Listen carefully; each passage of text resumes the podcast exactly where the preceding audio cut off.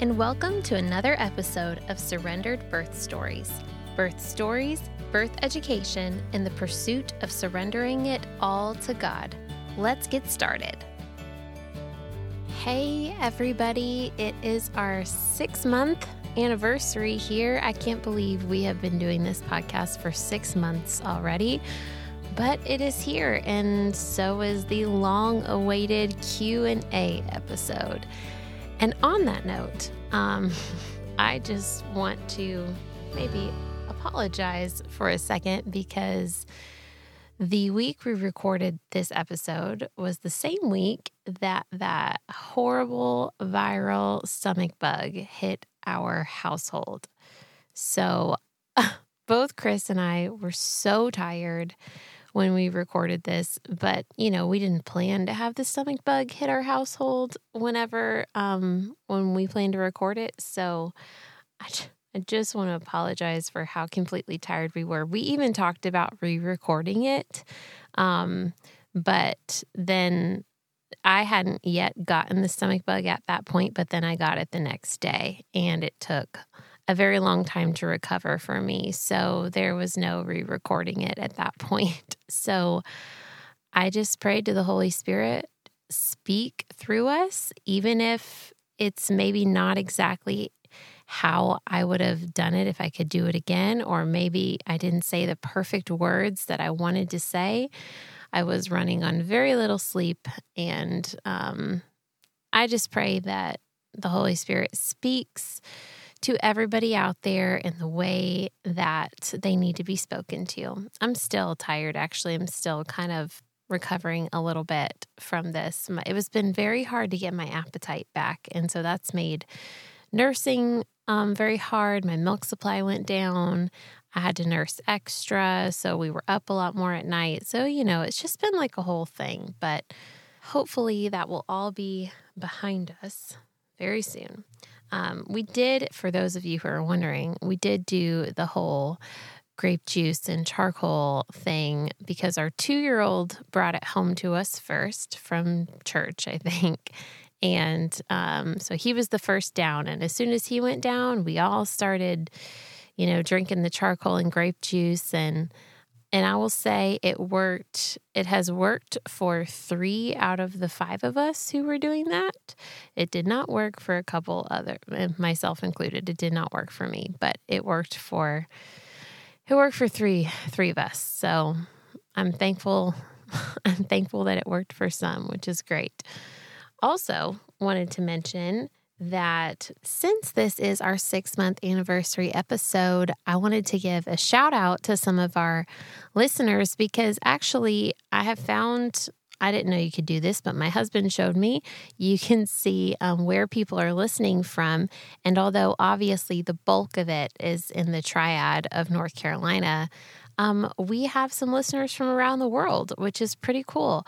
So I wanted to shout out my listener or listeners from Frankfurt, Germany. So I don't know who you are, but I'm so happy that you're listening each week. And if you want to shoot me a message on Instagram at Surrendered Birth Services, I would love to just meet you. Um, so shout out to you guys. This is, that's so fun that we are doing this here in Greensboro and someone, um, from Germany is listening. So that's super fun for me. Now, as far as topics go for this Q and A, I thought I would just gloss over some of the questions that we're going to talk about just so you have a bit of an idea. Um, we talk about a little variety here. We've got um, everything from how do you switch providers graciously, um, P C O S and breastfeeding, nausea tips. Boy, do I have a lot for that. Um, talking about what questions to ask a doula if you're interviewing them. We also have questions that are really hard and that take a lot of faith, like how do you know when to stop having children? Or how can you even have faith after a loss, such as a miscarriage or a stillbirth? And then we also have a couple of fun personal questions. Um, someone asked, how did my husband and I meet? And also, someone asked, when are we going to share Indy's birth story, our fifth baby? And so all that and more in this episode.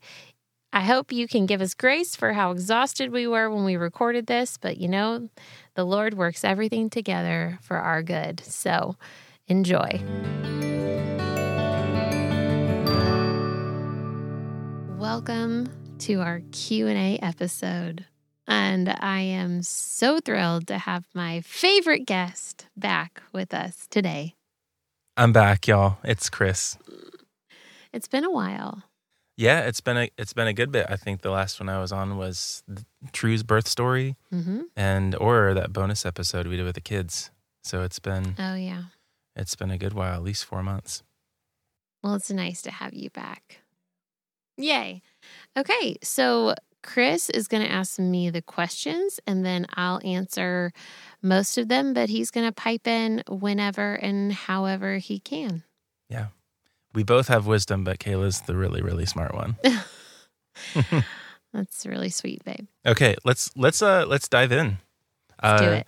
So uh, I, I really like these questions, by the way. All these questions came from our Instagram page, by the way. Um, Surrendered Birth Services Instagram. They came either as comments or as direct messages to our Instagram. So that's where these came from. Yeah, these are some great questions. So um, let's uh, let's start with the first one. Some of them are birth related, some of them are personal, some of them are faith. There's a good mixture, but um, let's start with some birthy questions. Yeah, of course, birth podcast. Uh, first question has to do with providers. So uh, the question is, how do you switch providers graciously if you want to make that switch from one to another? For me, that is a very simple answer, and I would say honesty. Just be very upfront and honest with them. If, say, you had a provider for your last pregnancy, or say you're trying to switch providers in the middle of a pregnancy, you just need to be honest with them about why. This is not the time to worry about um, offending somebody or hurting somebody's feelings. And it's not that you're going to go in there and try to hurt someone's feelings. It's more so that you just you just need to be honest, and you can be you can be honest gently with truth and love. Like, you can do it very graciously. So for us, we had an O B for our first, and for our second, we wanted to do things differently. So we went to a first appointment with our O B. And then while we were at that appointment, I said, I would like to have a natural birth this time, and I would like to have a water birth. And I know that you don't offer that here. So I'm going to be switching providers. And that was that. And she was like, okay, good luck. And that, and that was the end of it. And it was fine. Um, but you know, say you just aren't jiving with a certain provider, then you just have to be honest about it. Because the thing is, if you aren't honest and you just kind of cop out and stop showing up to appointments and tell them to just, or like call one day and they get a request for record transfer, which is normally how things happen, then they're not going to know why. And it would be good for them to know why, because then if enough people are switching for the, en- enough of the same reason, then that would cause them to make some changes. Like, the systems aren't going to change unless the consumers are changing them. You know, like, it comes from the outside in. So if they're not offering something that you are wanting, then you need to tell them that. And there's nothing wrong with it. You can say, you know, it's nothing against you. I just, this isn't what I'm wanting here. And what whatever that might be, whether it is, you know, water birth or birth outside the hospital, or I don't want to have, you know, uh, a forty-one week cutoff. You know, I want to be able to go past forty-one weeks, or what, whatever the thing may be. Um, I would just be completely honest with them. All right. Uh, next question is about P C O S. But before we move on, why don't you uh, just mention what that actually is? Okay. Um, yes. And I think most people out there would know it's it's more common now. Um, P C O S, polycystic ovarian syndrome, and it basically is what it sounds like, you know, having several um, multiple ovarian cysts. And that can sometimes cause women difficulty in getting pregnant in the first place. But I believe this question relates directly to breastfeeding. Breastfeeding. Right. So she, this person is saying, is it really as hard as people say breastfeeding with P C O S? Right. So there has been a sort of link between having P C O S and then having a difficult time breastfeeding.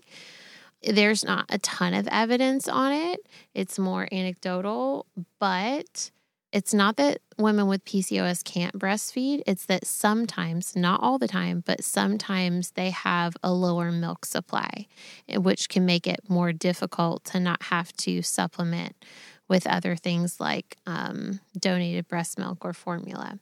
So knowing that, there's there's a lot of hormones involved um, with P C O S and with breastfeeding, with, with everything. And so hormones play a huge factor in it. But you're not going to know if you are somebody who's affected by it until you are breastfeeding, until your baby comes out and you're nursing. However, I would say proactively ahead of time to do some things and have some things in place in the case that you might have a low milk supply. Um, first thing I would do is find a lactation consultant who's willing to come to your house um, within a week of you having your baby. So they can come and do like a formal assessment. Um, they can watch you nurse, they can help with latching issues that you might have, but they also can weigh your baby before and after to see how many ounces they're actually getting, which is super helpful to know because sometimes it's really difficult to know, especially in those early weeks. I would wait until your milk comes in um, just so they have a more accurate picture, but But scheduling with a lactation consultant. Um, and I have some recommended on my website. So if you go to our website, which is linked to the show notes, in my local resources, I have, if you're in the triad of North Carolina, there are some lactation consultants listed on the page that you are more than welcome to look through. Also, um, things to do for a low milk supply in general would be things like Um, pumping after your nursing sessions to try and get your body to produce more milk. You could be drinking mother's milk tea, taking supplements like fenugreek to help boost your supply. Um, you want to make sure you are eating and drinking a lot of nutritious foods. Your body uses a lot of calories to make milk, and if you are not eating enough or drinking enough, then that will not help anything. Also, lots of skin to skin from like right from the get-go, having your baby skin to skin on mom, like almost exclusively. Um, that will help your milk come in sooner and help your milk supply. And just on-demand nursing. So no passies, no bottles, no nothing else, just only offering the breast um, until you feel like your supply has been regulated. What I got. That's great.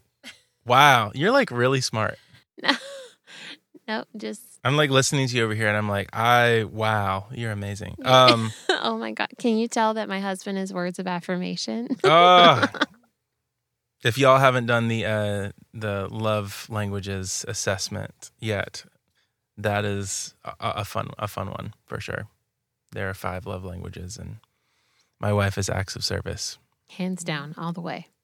So the next question is not necessarily a question, but it is just asking for general advice on uh, something that I am familiar with observing you experience. So this person wants to know if you have any tips for handling uh, pregnancy nausea. Oh, boy. Oh, boy is a right. Oh, boy. Yes, I have been there. Okay. Yes, I have about a million tips, but... um. Yes, we're going to take this one thing at a time. So something that I learned actually in my fifth pregnancy of all things um, that actually I do feel like helped me with my nausea this past time and my vomiting was magnesium. I did not realize just how depleted our magnesium was. And when I say our, I mean like people in general, but especially pregnant women. And so... And I learned that magnesium is better absorbed through the skin than it is orally, although I'm not sure you can really get everything you need through the skin just because we're so depleted. But I did magnesium supplements this time, and particularly magnesium lotion um, that my wonderful husband would rub on my legs at night before we went to bed. Because of this, I'm very familiar with your legs. Yeah. Just the skin on your legs. I could tell you where all your freckles are. I have lots of freckles. Okay. So um, he would rub magnesium lotion on my legs at night. And not only does that help with like restless leg syndrome and muscle cramping, but it honestly helped with my nausea. And I would notice if there were nights where he wouldn't do it for whatever reason. Maybe I fell asleep early, or he didn't get home till late and I was already in bed or something. I would notice the next day I was a lot more nauseous.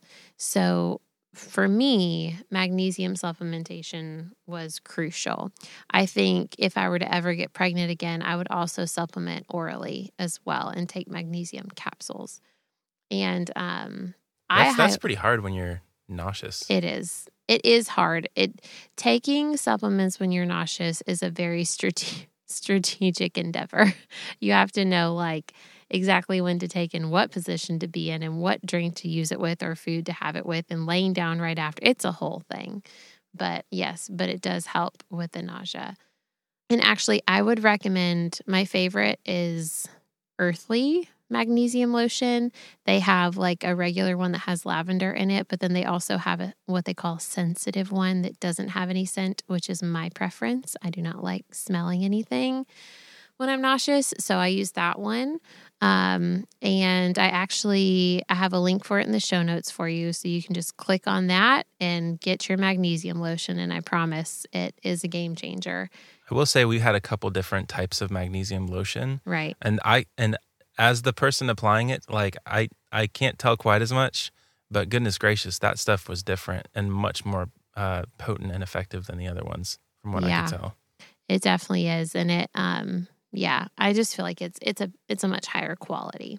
And then um, and then I also have a recommendation for a magnesium supplement to take orally as well from Perfect Supplements. So I'll link that too.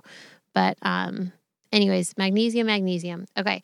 And then all the other stuff you've probably heard, which would be upping your protein intake, which was always so hard because I feel like whenever I'm nauseous, I only want to nibble on carbs, like, but that is going to throw off your blood sugar, and the throwing off of your blood sugar is going to make you more nauseous. So it's sort of like a vicious, never-ending cycle.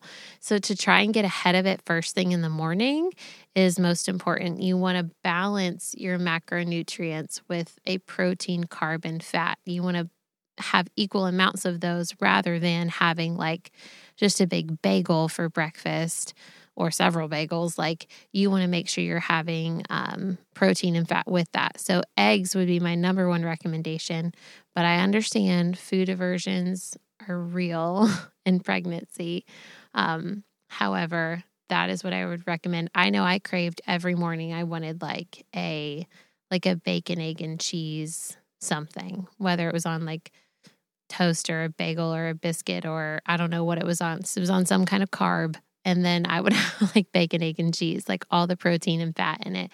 And that is what helped me get through the mornings. Um, honestly, that, I mean, how many times did you make that or run out and get that for me? Like, now things that you can try, especially if this is your first time, if this is your first time being pregnant, your first time being nauseous, you have to learn not to eat too much food, but also not to eat too little food. Like you have to have food in your stomach at all times. Like you don't ever want your stomach to get empty, but you also don't want it to ever get full, because when it's full, it'll make you more nauseous and it can cause you to throw up. When it's empty, it'll make you more nauseous and can cause you to throw up. So I would say always have something on your stomach at all times. And yes, if you can't find, you know, the perfect protein, fat, and carb pairing, just eat some, eating something in that moment is better than eating nothing. Um, because eating nothing will make the problem worse, I promise. And also one thing that I think you've done in the past is just always have something on hand at your, uh, either at your nightstand or something that's accessible, especially those early months of being nauseous and the first trimester, just having something there that you can just nibble on. Right. Like eating it before you even sit up in bed, like just grabbing it and starting to nibble on it before you even get up and go to the bathroom, just having something on your stomach. And you can even eat it in the middle of the night too. Like if you wake up in the middle of the night, just just have something there to eat. We used to do that with breastfeeding, with, with your breath, breastfeeding snack basket, snack yeah. kit. Yes. Yep. So you always had, you know, calories going in because you spent so much time by the on the nursing chair. Yep. That's true. You should have a a, a nauseous basket. Although then then after you get out of the nauseous phase, you would never want to look at that thing again. That is a word of warning. Sometimes if you eat something a lot when you're in the nauseous phase, you don't ever want to eat it again. That's true. A couple other things. Some people like the acupressure on their wrists. Um, there are these little C-bands that you can get on your wrists that some people say help them. They never helped me personally, but they helped some people. Um, always having like hard candy or gum or something, like some flavor in your mouth, can help. Some people, like, you know, everyone tosses around ginger. Oh yeah, ginger helps settle your stomach. Well, maybe, but for me, it, it didn't really, but and it was not more, if you're having an aversion to it. Right. Not if you're having an aversion to ginger. Um, but sometimes sour things, you would crave sour things like lemon, like lemon drops would, you know, just like sucking on a lemon drop or something. Or some people liked peppermint, sucking on a peppermint. Um, with my very first pregnancy, it was gumballs. Do you remember that? Oh, wow. The white ones. Yeah. Yes. I would want the gumballs from like those little things that you put the quarter in and you turn it and like out pops a gumball. Like that's, I would, that's what I wanted all the time. I would just chew on these gumballs when I was nauseous. And that was one of my first experiences with you being pregnant and having nausea. That was your first experience. And well, there you go. That's probably why I thought it was towards the beginning. But I remember thinking, oh my gosh, she's like obsessed with these things. Yep. And I was like, this must be This is this is a real thing. And with and with Milo, with my second, it was um Dum Dums, Dum Dum suckers. Oh wow, we always had a giant a, pack in the pantry. Uh huh. We got a bag, and I would just suck on Dum Dum suckers all day.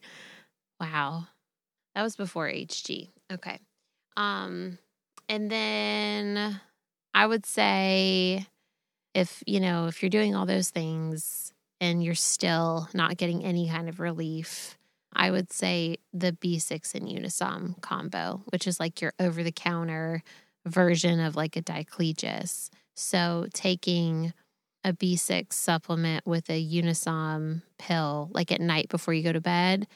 Um, and then if that's not helping you through the day the next day, then taking like a half dose of that the next morning. And then like if you need another half a dose of that. And I say this at the end of all my episodes, but just to reiterate, I'm not a medical provider. This is not medical advice. This is just things that have worked for me in nausea tips like you asked for. And many, many, many, many other women. Right. Um, and if you are having issues beyond all that, you do all of those things and you are still nauseous, you're still vomiting, and it's like affecting your everyday life and you're losing weight or you're not able to get out of bed, things like that, then I would definitely just talk to your provider and see um, if they can get you some type of prescription, because I am not against taking prescriptions. Um, it's just I'm against taking them when they're not totally necessary. So, um, but I have myself for sure taken prescription medication for nausea and vomiting before. I've had H G with, um, I would say, three out of the five pregnancies, the last three. So um, H G, we've talked about it in previous episodes, but it's um, hyperemesis gravidarum. And it's basically like nausea and vomiting on steroids. Like it's like all day, every day. You can't not throw up. You're losing weight. It's get like you end up a lot of times in the hospital, like on I V fluids and anti-nausea medication through an I V. Like it's bad. So if that is where you are, please go get some help, because those other tips aren't aren't going to help if that is if that's the case. And for some women, it lasts the whole pregnancy. Yes, it does. And not just the beginning. Right. Some some women, it only lasts the first, you know, first trimester. Other women like me, it typically goes till about twenty, I'd say about twenty-three weeks is my average. Um, and then other women, it lasts like the entire time. So I'm really, really sorry. Oh, and my last tip, sleep. Sleep as much as you possibly can mm. in that nauseous phase, because the more tired you are, the more nauseous you'll be. And you know you're already fatigued from the pregnancy in general. So I say sleep as often as you can. And for me, I had to be horizontal. I had to be laying down flat in order not to be throwing up. So those are my personal nausea tips. Yeah. And for the people that are your support people, like a spouse or a partner, like you just have to clarify with them, this might happen to me and I will really need your help if it happens to me. Because seeing your in, intense nausea, I resolved to do whatever it took to make sure that you got through this period of pregnancy. And uh, if you've listened to the previous birth stories, you'll get a better glimpse of that. But I remember with True's birth, or with True's pregnancy, you were just laying in bed with the curtains closed, dark, dark room, and I was... And sleeping. And I was a single dad. For, you know, I guess it would have been like anywhere from eight to twelve weeks until you started coming around again. It was just, it was something, but. Yep. Mm. All right. A uh, little bit of a shift away from birth stuff. Uh, the next question is, how do you know when to stop having children? Mm. So this is a, this is a very uh, emotionally loaded and very subjective question to right. answer.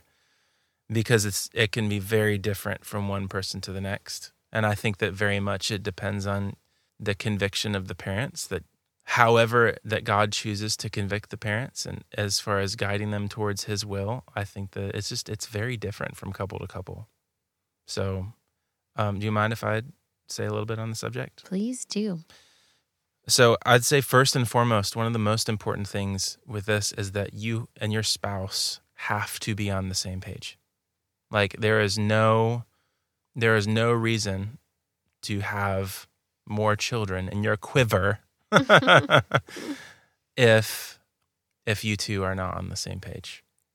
Because if one person wants a baby, another baby, uh, but one person does not, uh, what would end up happening is if one person, if the person who didn't want the baby caved, what what would start breeding is resentment, potentially. Now this is not a, you know, a for, an exact formula, but there is a lot of potential for resentment to happen and take place. And uh, until you see that beautiful baby. That's true. But then come this, the nights that are more on the sleepless side of things. Mm-hmm. And then that resentment can still creep back in.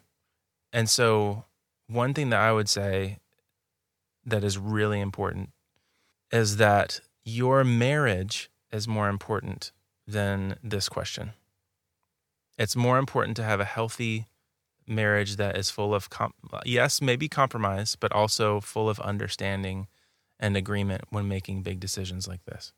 So I'm not speaking to the to the whoopsies, the little baby whoopsies, but the intentional choice of, are we going to have another baby? Just being on the same page. I mean, it's gonna it's gonna help that transition. You guys are gonna be more of a team Uh, in parenting and bringing a baby into the world. And so um, I think that's really important first and foremost. I think also what's really important is uh, what's your conviction? What is your personal conviction from the Lord about this subject, about adding a new family member to your family? Uh, because I think this can be very different from, you know, person to person. So for me, uh, my my personal conviction that I'm not saying is anyone else's is that I do not feel comfortable pursuing permanent birth control methods. And the reason is because I I feel like if I personally were to do that, it would be like I was trying to play God. And I don't want to be anywhere close to that. And so when I when we had previously had a vasectomy scheduled, there was a there was a big part of me that was um, that felt very uncomfortable with that decision, because I, f- I look at my kids, and when I look at their faces and I'm feeling philosophical in nature in that moment, I say, I say to myself, I'm like, how could I have not wanted this? You know? And um, I don't ever want to put my myself personally in the place of denying another one of these to come to be. And, uh, and at least in terms of our family. But on the flip side of things, it could very much be that God is closing that door and that chapter for your life. And so my, I mean, to sound wildly cliche in, you know, in Christian circles, I would absolutely pursue the Lord with this, with all of your heart, and pursue what he wants for your, for your family. Because ultimately, I think we would all say, especially in terms of surrendering and just being in that theme, that we want what God wants, even if it's hard. And I think that this is an important message for every family. That, um, I mean, you're reading a book right now, Hard, uh, Hard is Not the Same Thing as Bad. Bad. Mm-hmm. Um, it's a great book, moms. It's a mom book, a Christian mom book, a Jesus-loving, scripture shouting mom book, and it's really good. You should read it. I can link that too if you want. I will say it with this caveat though, just to keep in mind, if thinking about having another child uh, and your reason not to have another child is fear, I would say that you need to keep praying about it, because we've been in that place before personally where we weren't sure if we wanted to have another child because of fear of difficulty and fear of losing certain freedoms and fear of elongating the toddler phase in our life and and fear of uh, not having enough money to support another life. Fear is not something that comes from the Lord. And so if fear is your main motivator for making this decision, one way or the other, I suppose, keep praying about it. Do not make anything final, and just be on the same page with your spouse. I don't know if you'd have anything to add to that. I think it can be easy to say, make sure you and your spouse are on the same page. But how do you make sure you and your spouse are on the same page if both of you are feeling opposite about it? You know, um, if one person really wants another child and one person really doesn't, I think more so that is, that's sort of the challenge to me. That's when I think about um, maybe one versus the other. But the answer is kind of the same. Both of you bringing that sort of conflict of interest to Jesus until he gives you a peace one way or the other, both of you, you know? And also resolving to, if if you can both commit to having an open mind, even if your feelings don't feel like they're going to sway, if you can both commit to having an open mind one way or the other, then prayer is going to work it out. And the Lord will speak through whatever prayers you're praying, and he will solidify this answer for you. But I think that if both parties, I say parties like it's a business transaction, nice.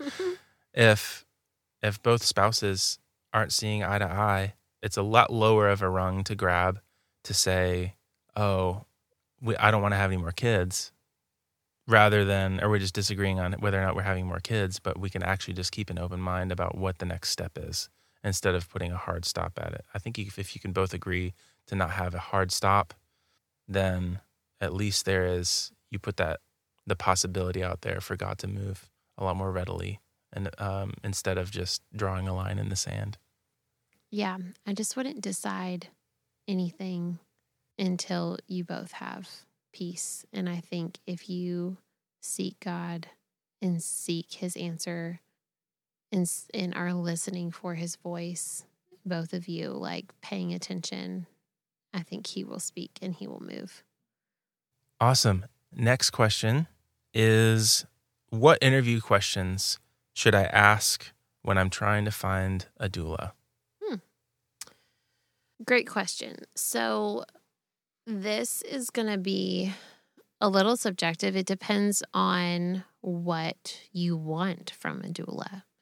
So are you wanting them to be your end-all, be-all? Are you wanting them to educate you and be there physically for you and rubbing your back and talking to you and encouraging you and and showing your husband everything to do and telling you about, like, it just, what are you wanting them to be? I've had births where, you know, during the consult, the mom said, you know, I think I really just want you in the corner, like interceding for me, and you'll be there if and when we think we might need you.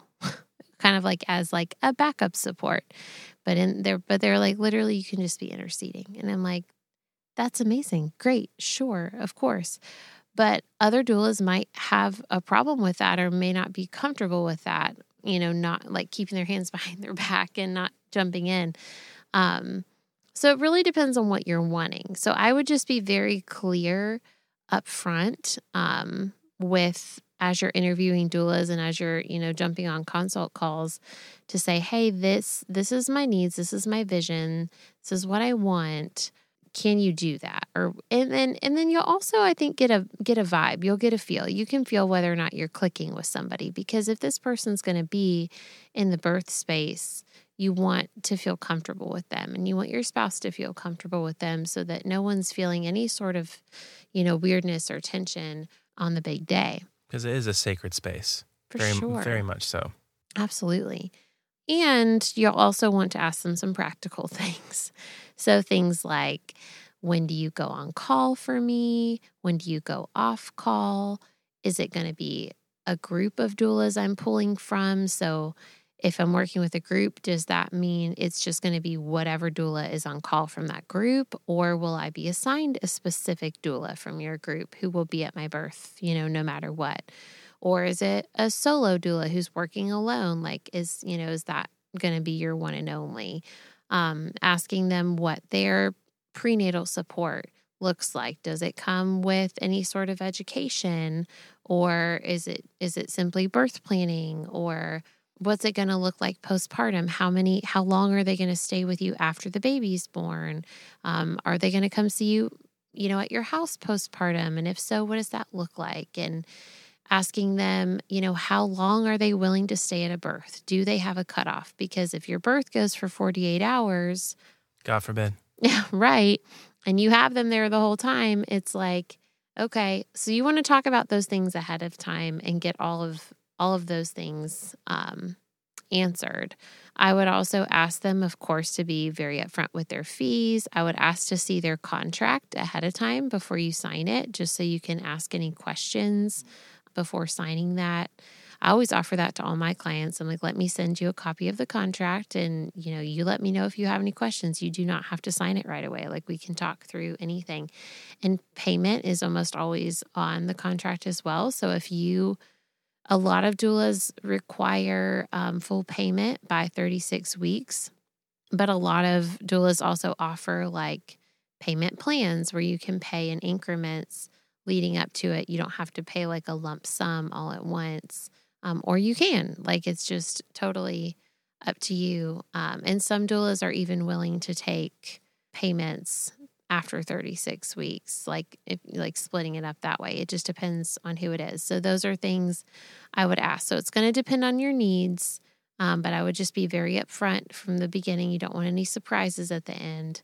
But making sure that they're the doula for you, they're going to be able to support you in the way that you are seeking support, and that you feel comfortable with them, and you, there there aren't like any red flags for you. Because I would say, for me personally, if I was hiring a doula, I would want them to understand what I want out of my birth, and and have the same sort of like um, mentality towards birth that I do. And also spiritually speaking as well. I don't want someone who doesn't believe in Jesus in my birth space, not because I have anything against them, but because I don't want to give the enemy a foothold to come into the birth space. I want to make sure that everyone in that room is praying the name of Jesus over this birth. And so even if someone is a really great doula and super talented and a wonderful person and, and so loving and kind, if she doesn't believe in Jesus, I'm not hiring her. And again, it's, it's, that's for me personally. Um, so you just have to keep those things in mind. Um, it's it's definitely going to be sort of curated to what exactly you're looking for and what you and your husband feel comfortable with. Okay, next question is, what was your biggest motivator from going from a birth center to a home birth? And this is a personal question, I think. I don't, yeah, I think this is specific to me. So for me personally, I'm thinking about reasons why you would want to go to a birth center. A, you're probably trying to avoid the hospital. B, you want a natural birth, so you don't want any sort of pain medication, drugs, or whatever. So for those two things, I can do that at my house. I knew I wanted to have a natural birth, unmedicated, no interventions, all of that stuff. And I knew I could do that at the birth center, and I had done that at the birth center twice. However, I realized that the there's while there are several differences between a birth center birth and a home birth, the main difference is who is driving to who. Or is that whom is driving to whom? I don't know. I'm not great with grammar stuff. You're doing great. But I think people know what you mean, though. Right. So it's like, okay, do I want to get in my car and drive an hour to the birth center in labor to push out my baby and then turn around and come home? Or would I rather have that midwife drive to me, you know, an hour away, or maybe she's closer, while I just simply stay in my home and birth there? Um, they have all of the same equipment. They have all of the same stuff. It's not like it's not like the birth center has a leg up um, in terms of equipment or supplies or anything like that. So really the difference was, did I want to get in a car and travel while I was in labor or not? And I did not want to do that. I also, I had I had wanted a home birth um, starting with my second, and there was an insurance issue, which is the deal for a lot of people. Like, a lot of people can't get, you know, insurance to cover a home birth, but they can get it to cover um, a birth center birth, or at least partially. But for us, when we switched to home birth, I found out that out of pocket, we were going to be paying like a very similar amount to go to the birth center than we would to do it at home. Like, it was within a couple hundred dollars. So I was like, a couple hundred dollars difference. Like, that is so worth staying at home for me. Also, my midwife came to me for all of my prenatals, so I didn't have to travel at that time either for my prenatals, um, which was wonderful. And I also knew who was going to be at my birth. So at the birth center, now there's like seven midwives. And so you don't know who's going to be on call, and you're not sure who's really going to be there. And yeah, you'll meet them all throughout your pregnancy, but that's still like seven different people to choose from. Whereas I knew exactly who was going to be at my birth, the exact midwife, like, and her assistants, because you meet them during the pregnancy as well, which was very comforting to me. And she knew my kids, and like, if you want your kids to be there, they can, but in the moment, if you don't want them to be there, they don't have to be. Like, it's up to you. Whereas like, if you're going to the birth center, it's like, if you want your kids to be there, you kind of have to decide, like, in, you know, ahead of time or whatnot. But um yeah, so, and I've learned since then too that I would put insurance and, and finances and stuff a lot lower on the list than I did initially. Um, think about it like your wedding day. It's like you're planning one of the most important days of your life, something that you're committing to, and and you'll never be able to to go back and change. Like, and so if birthing at home is what you want to do, then then your insurance shouldn't be like the biggest factor in that. And it's like, people do all sorts of crazy stuff to pay for their wedding, or they pay tens of thousands of dollars for their wedding, but then for their birth, they're like, oh, that's a little much. And I'm like, to me, it feels like a much bigger deal. Like, I don't know, just with, you know, it's your body and your baby's life. Like, it's, I don't know, it's a whole thing. But no, um, I see what you're saying. And it's also, I mean, it's such an important day talking about planning your birth, there are also a lot of variables in there, not quite as many with, with yeah. the wedding day. Yeah. So I, okay. So I understand, I will just say, I understand why people choose to birth at the birth center because they want a natural birth and, and they don't want to be in the hospital. Those are usually the two main reasons.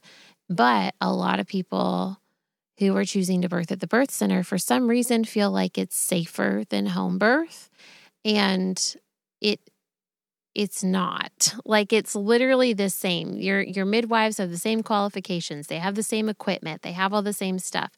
So really, in terms of safety, it's not any safer to birth at a birth center than it is to birth at home. So that is not a reason to choose a birth center. Some people choose a birth center because maybe they think it's closer to the hospital. So say they live, you know, for, say they live way out in the country and they live, you know, forty minutes from a hospital and the birth center is only five minutes from the hospital. Okay, if you're concerned about a transfer, then sure, that would be a more legitimate reason to choose the birth center. Um, and that's great. That's what it's there for.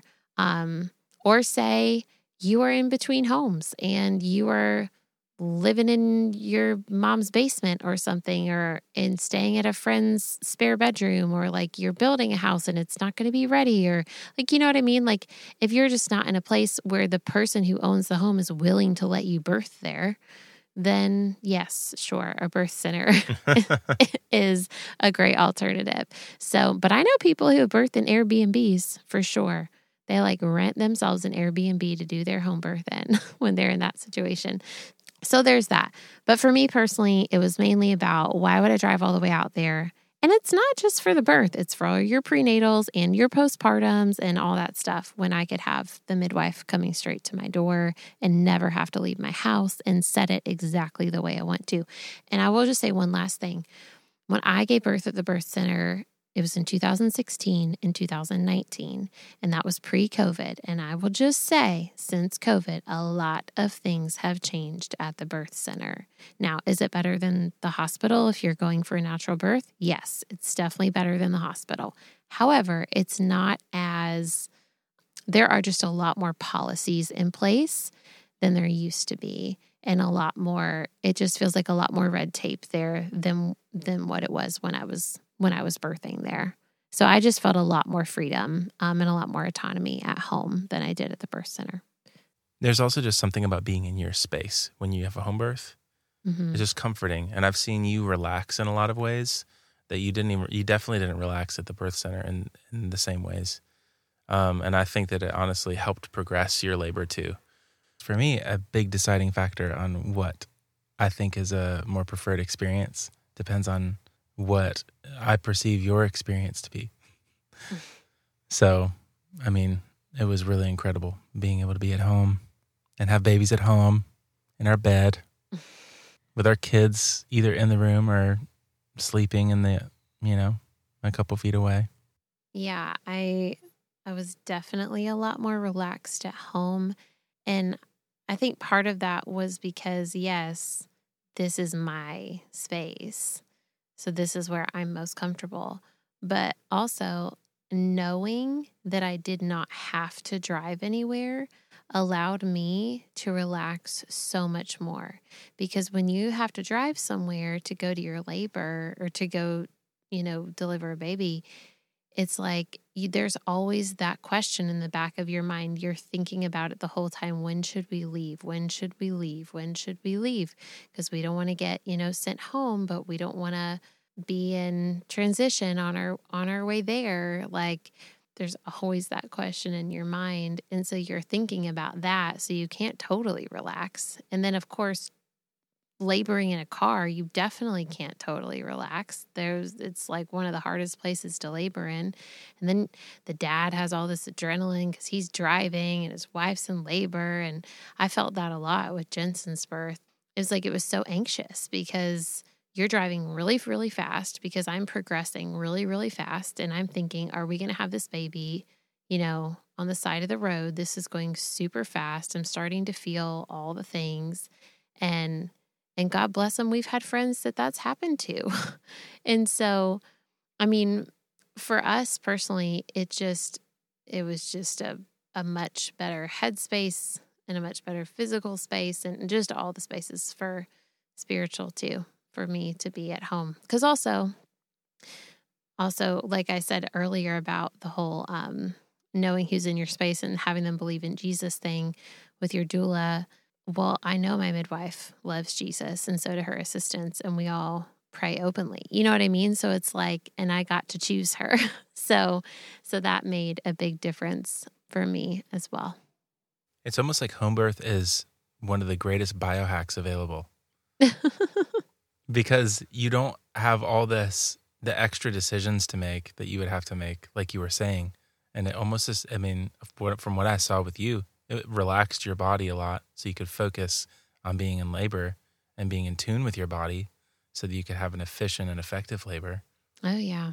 It, it was, my home births were definitely my, my two home births were my smoothest, most relaxed births by far.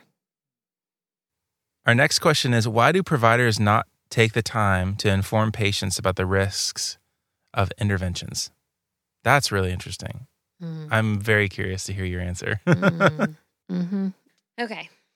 So first of all, I'm going to just say not all providers, or probably more specifically O B G Y Ns, are bad.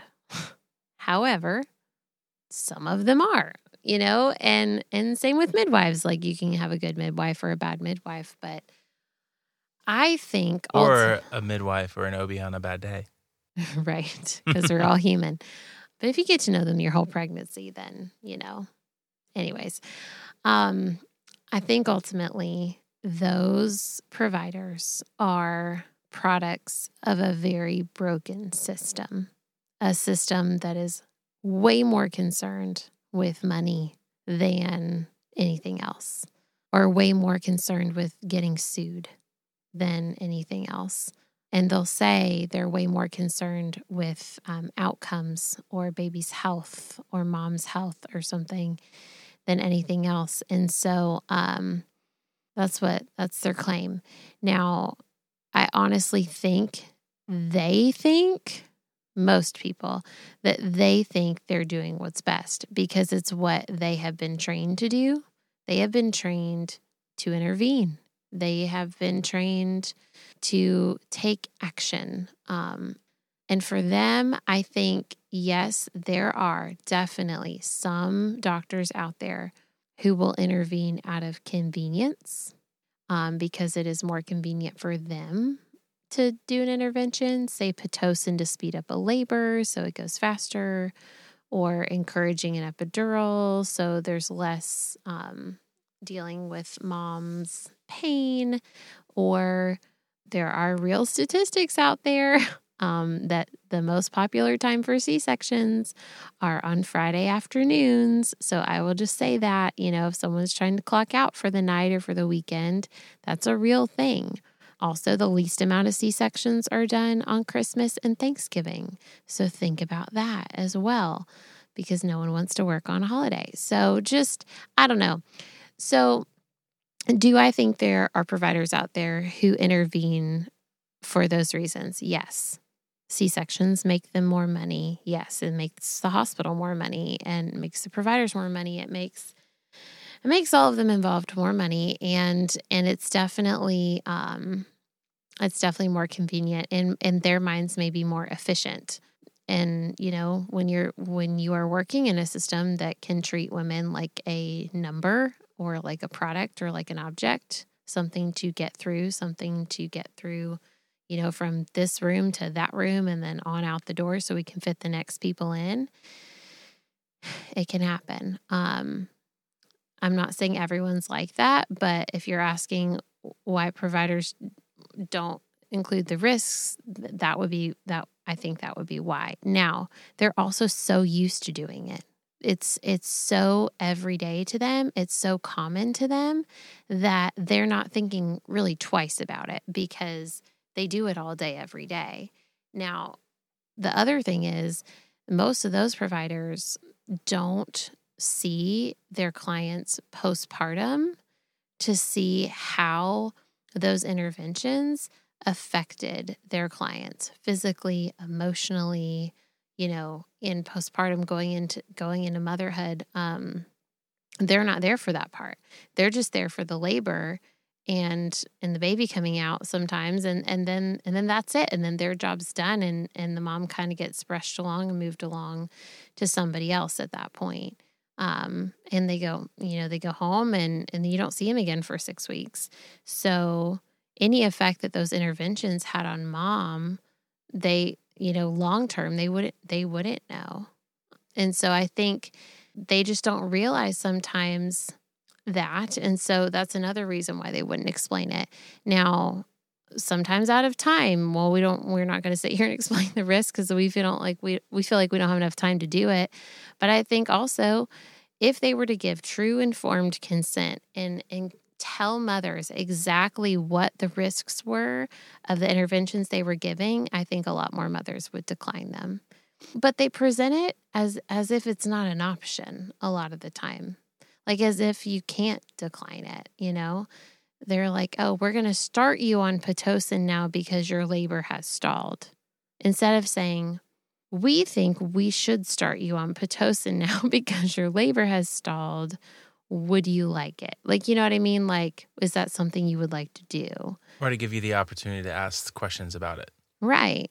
What will this Pitocin do? What are the effects it will have on my uterus? What are the effects it will have on my pain if I'm not already with an epidural? What are the effects it will have on my baby and their heart rate, which is a real risk and a and a real thing. So, um, and and it can be as little as I V fluids. Like, do does a hydrated woman typically have a more efficient labor than a dehydrated woman? Yes, that's true. So they push fluids. However, those fluids don't get processed through our body the same way that just drinking water would. And so those fluids can make your body swell and can make your breasts swell and your areolas swell. And then when a new mom is trying to latch her baby for the first time and her nipples are completely flat, like, yeah, that's a problem. And it's something that could have been avoided had had someone told her, hey, we can give you fluids. Benefits would be possibly speeding up your labor because you're you'll be super hydrated, but it it could also cause difficulty breastfeeding. Like, and so if a mom were to hear that, who doesn't, you know, who would who would know who wouldn't know that otherwise, then that that could be, you know, a reason for her to decline. But then again, then then they can't charge you for the fluids. Like, it's just it's kind of all. It's it's all sort of in our whole medical system is pretty, it can be pretty messed up, especially in the birth department. But anyways, I think I feel like I rambled a lot on that. Um, Rambling is an indication of passion. The question was, what was the question? Why do providers not take the time to inform patients about the risks of interventions? Like I said, broken system, money, time, convenience, efficiency. They're not used to it. They don't see you postpartum. They're not really concerned with your experience as much as they are with the outcome of a baby was born and the mom is still alive. You know what I mean? But oh, gosh, yeah, don't don't get me on my soapbox about this, because if if your only concern is that the mom and the baby both made it through childbirth and they're both alive at the end of it, like, that's your only concern. Like, that's, we have to do so much better than that. Anyways, moving on. Fellow birth workers out there, I'm sure, could rant about that for hours. This is a really intriguing, melancholy question. Um, but it's a, it's a very good one. The question is, how can you have faith after a loss? And, um, I assume that this is referring to miscarriage. Or stillbirth. Or, correct, yeah. This is hard. It's always hard. We live in a broken world. And God never promised us a comfortable life or an easy life. And He told us we would have trouble, and He told us it would be hard. So when bad things happen, it can't come as a surprise to us, but that doesn't make it any easier. If we really believe in Jesus and love the Lord and and are seeking his truth and, and his sovereignty above all, we have to go back to the fact that his ways are above our ways and his plans are above our plans and his thoughts are above our thoughts, and that he sees the whole picture, the big picture, and that he is working it all together for our good, even if it's painful in the moment. Like, loss was not part of his original plan. Like, he didn't plan that. He didn't want that for us. You know, he wanted the perfection that we had in the garden before the fall. He wants what God's promised us at the end of Revelation with the new heaven and the new earth. What we have right now on uh, on the in-between is not something that his heart desires for us. It's not something he ever wanted. It's something that we're going through in the meantime. But um, when we are going through these difficult things, through these tragedies, these losses, God is right there with us, crying just as hard as we are. He feels it just as deeply as we do, and his heart is just as broken as ours is. He cares about us, he sees us, he loves us, and he empathizes with us. I mean, Jesus, I always think back, I used to think, well, Jesus didn't know what it was like to push out a baby. Well, Jesus didn't know what it was like to go through natural labor. And then my head goes, wow, but would I ever want, want to go on the cross? No, no, not in a million years. I'd rather give birth naturally to twenty-five kids, you know, like, so while maybe he didn't do that, he, he knows what it is to suffer, and he knows what it is to go through pain and to see his friends and family going through pain, and to have lost himself when John the Baptist was killed. And he knew John the Baptist was going to be killed, and that was his cousin, and and he loved him, and and he was such an integral part of his ministry. But again, living in a fallen world, living in a broken world, God was using all of that together for the good of those who love him. I personally... I mean, if you've heard all my birth stories, I have not experienced personally a loss. And so I feel like, in terms of a miscarriage or a stillbirth, so I feel like it's hard for me to answer this question in a relatable way because I have not gone through it myself. I have had countless friends and family go through it, though, and it breaks my heart every single time. Um, so no, I, I can't relate to what you're going through for those of you who have experienced this loss, but I know so many other women out there can and have and still have faith in our Creator and still realize that God is good and that he loves us. You have to go back to his word. You have to go back to his character. You have to go back to see the story of his love for us from the beginning all the way to the end. So last week at church, actually, I was thinking about um, answering this question, and we were talking about a similar subject at church. And, you know, I know a lot of women out there who have experienced a loss are waiting on on the redemption of that, and waiting on another pregnancy, um, another baby. Not that that ever replaces the loss, but um, but they're waiting on new life, and um, and it doesn't always happen right away, and it doesn't always happen in a timely fashion. And we were talking about stuff like that at church this past week. And our pastor, um, you know, brought up the question, why does God take so long sometimes, and like in our minds?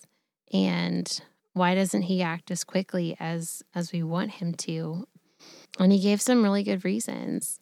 And I'll just take you through a few of them. But one of them was that he said sometimes we want, you know, what we want, or, and, and he was saying a miracle, like we want the miracle or the answer to our prayer more than we want God.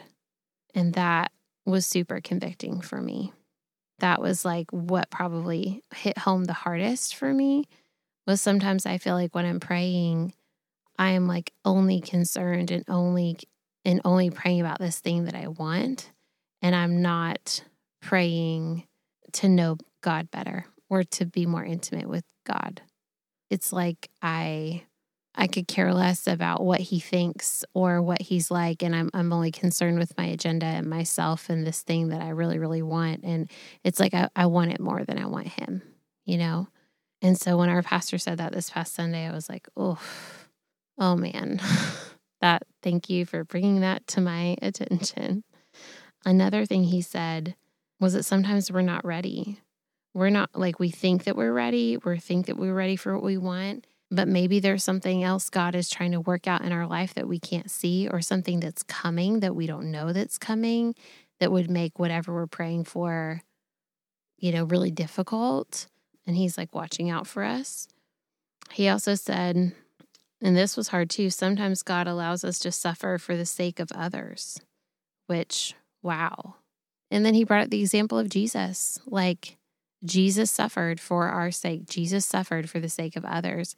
And it's like, if if there's something that you went through in your life, he's he can use that, you know? It's not that he, you know, necessarily wanted that suffering for you. He didn't want you to go through that pain, but he can use that pain to to help others. You know, someone might come along in your life that you would have never been able to help them had you not gone through what you're going through, had you not gone through the loss that you've experienced. But because you have, you're able to help them in a way that they would have never received without you going through that. You know, God can use it, as hard as it is, and as and as and as bad as it is, and and as much as it is, you know, a product of of this broken world that we live in. He he can still use it for his good. You know, like you said, we haven't experienced a loss personally, but I can only imagine how incredibly difficult it would be. And um, different people handle that loss differently. Some people see it as a cycle of life. Some people see it as the loss of the child that could have been, and some people see it as the loss of the child that they had. And so no matter how you look at it, it's just, it's so difficult. Um, what I think is red- so redemptive about it, and this goes for just about any difficult situation that we would face or go through in life, is that God redeems things that are broken. When you think about Jesus, his body was broken. When you think about Jesus, he submitted himself to death, but through his obedience and his trust and his faith, there was a resurrection. And thinking about the things in your life that are going to be a result of this loss, and thinking of the things that are going to happen in your life because this is a part of your testimony, the possibilities really are endless. And hindsight is always twenty twenty, of course, and it's hard to wait to see those moments. But the amazing thing about it all is that that even though this horrible thing has happened, that God is writing a story that is not just going to bring you out of the difficulty, but it's going to also bring others out of the difficulty. And I mean, I think about, like, if if I have some, we have some friends who have had miscarriages. If they had not had a miscarriage, they wouldn't have their current baby that is that was born. That's that's the first thing I think about when I think about redemption, of course. And that's, you know, I'm sure what a lot of moms think about. But I see these beautiful babies that they're, you know, the previous pregnancy right before them was a miscarriage, and thinking about how this this baby probably wouldn't be here if there wasn't that loss.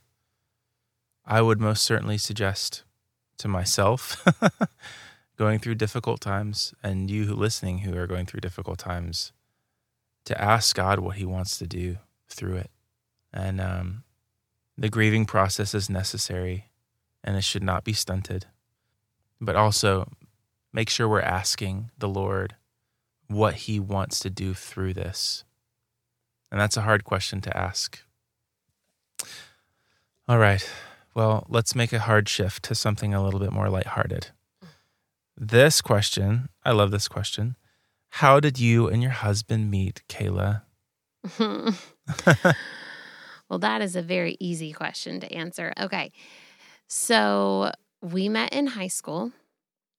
I was fifteen. I was a freshman in high school, and he was a senior in high school, although neither one of us knew that the night that we met. I was not knowingly cradle robbing. And I wasn't knowingly trying to date a senior. I th- You're a gold digger. No. Um. So Chris was in a band, and he played guitar, and he sang in the band. Like a very, let me just picture this for you, a very emo band. He had the hair, and he had the tight jeans before skinny jeans were popular, and he had, he just had the look. Anyways, I was going to the Battle of the Bands for our, um, for our, was it our school or our city? I guess it was just like our city, because it was, I think it was a school district thing. Like, yeah, the whole school district. Like, Battle of the Bands for the school district. And um, so I went with some friends from dance team, and his band was there playing that night. And I knew of some people in his band that my um, dance teammates were dating, actually. Um, I got there, and we saw you perform, and then I saw you walking around. I guess I just noticed you, babe. And then I saw you walking around all by yourself, and I was like, I wonder if he knows anybody here. Like, I wonder if he if he just doesn't know anybody besides his bandmates who are now probably like hanging out or making out with their girlfriends or something. So I my friend and I, I had a friend with me. We walked up to you, and I just introduced myself, and I was like, hey, like, I'm Kayla, this is Lindsay, um we are, you know, we're friends with such and such who are dating the people in your band, and you guys did a great job, and like, who are you, what's your name, like, and that's just that's how we met. I just came up and introduced myself to you because I thought you were good looking and talented and and in all the things. I might be those things. But you are more of those things. No. I remember that day I was sitting, you were sitting watching one of the bands play, and I was kind of in the back. You were a little closer to the front. And then I, I saw you just looking back at me, and I was like, well, she's like, she's pretty cute. And she's, you know, I'm catching her looking at me. Now I'm not, I would not say that I'm a very forthcoming person. No, you are not. and and so I just, we just kind of, you you approached me, and just, we started a conversation. For sure. And that was, um, that was really fun. I'm that, a go-getter, babe. You're a go-getter. I'm a go-getter. You went and got him. And to give you an idea of when this was, this was twenty years ago, okay? We have been officially together for twenty years as of February twenty-first. two thousand four, Battle of the Bands. Um, we exchanged screen names that night. A O L Instant Messenger. And that night after Battle of the Bands, we went home, and you gave me your um, guitar pick from that night. Do you remember that? Oh, I'm so nice. You're such a sweet band guy. You gave me your guitar pick. That's what we're called, band guys. Band guys. And um.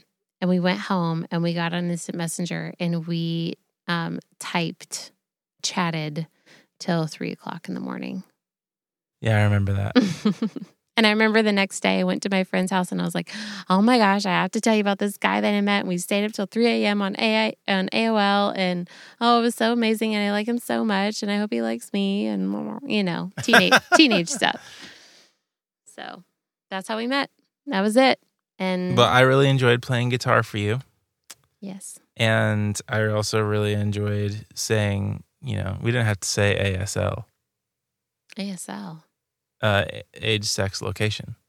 Oh, gosh. Do you remember that? No, I don't remember that. A slash S slash L question mark?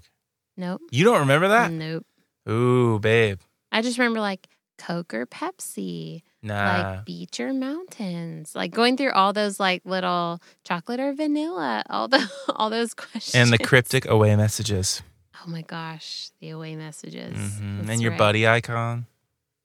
If your parents let you leave the dial-up on long enough for you to have an away message on anyways. But anyways. I'm really glad that we met. I'm really glad we met too. Yeah. You're really cute. You're cuter now than you were then. Definitely. Definitely cuter now than I was then. Okay, but not as cute as I was on our wedding day. I'll just say that.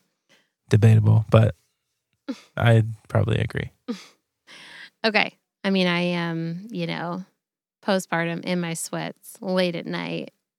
Anyway, anyways, anyways, anyways. Okay. I think it looks good. So last question, last question I got, and I'm gonna, I'll ask this question. When are we going to share Indy's birth story? Baby number five. When are we going to do that? Because he's four and a half months old now. So I thought it would be fitting. Actually, I just finished. It's funny because he's currently crying right now. I he started. He just started crying. He's ready for his first nighttime feeding. Um, I'll be there in a second, but I promise we're almost done. Oh, buddy. Okay. So I actually recently just finished writing out his birth story, which is the soonest I have ever done it after having my child. I usually wait several months, if not a year, to write their birth story. I don't know why, um, but I just finished it, and now I feel like that I've like typed it all out and everything. I'm ready to talk about it. I think, at least with you, babe. At least with you. Yeah. Sometimes it takes a while. Yeah. Yeah. Yeah. I had to process this one more than any of my other ones. So, um, not that it was bad. It wasn't bad. Everything was fine, but. It was it was just it was more processing for me than usual. It was different than we were anticipating. Yeah. So that being said, we are going to record it um, soon-ish, and we are going to release it. I figured on his six month, I guess, birthday, his little half birthday. So when he's about six months old, so he's four and a half. Well, he's four and a half when we're recording the, yeah, yeah. Okay. Yeah. He's about four and a half months old. He's almost five months.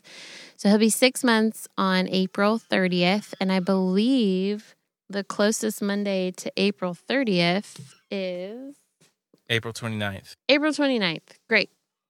So we'll release Indy's birth story on April twenty-ninth. So tune in to hear that. It's probably not what you expect. I'll just say that. So I can't just read what to expect when you're expecting and know what it's about? Definitely not. Definitely not. All right, babe, this is fun. And even though I'm super tired, I love you. And I'm looking forward to recording another episode with you when we talk about Indy's birth story. You're such a champ. Go get some sleep. Well, I'm going to go nurse the baby first, and then maybe I'll get some sleep. That's what I meant. Thanks again for joining us today. Be sure not to miss an episode by hitting subscribe. Also, we'd love for you to leave a review of the show so that more people like you can hear more stories like these. If you're local to the Triad of North Carolina and seeking childbirth classes, birth consultations, or a birth doula, please click on the link in the show notes to take you to our website for more information. Just as a reminder, this show is not giving medical advice, so please continue to see your personal care provider as needs arise. Also, if you would like to be a guest on the Surrendered Birth Stories podcast, please click the link in the episode show notes to get in touch with me. We hope you have a great week, and remember, learn all that you can, make the best plans, and then leave it in God's hands.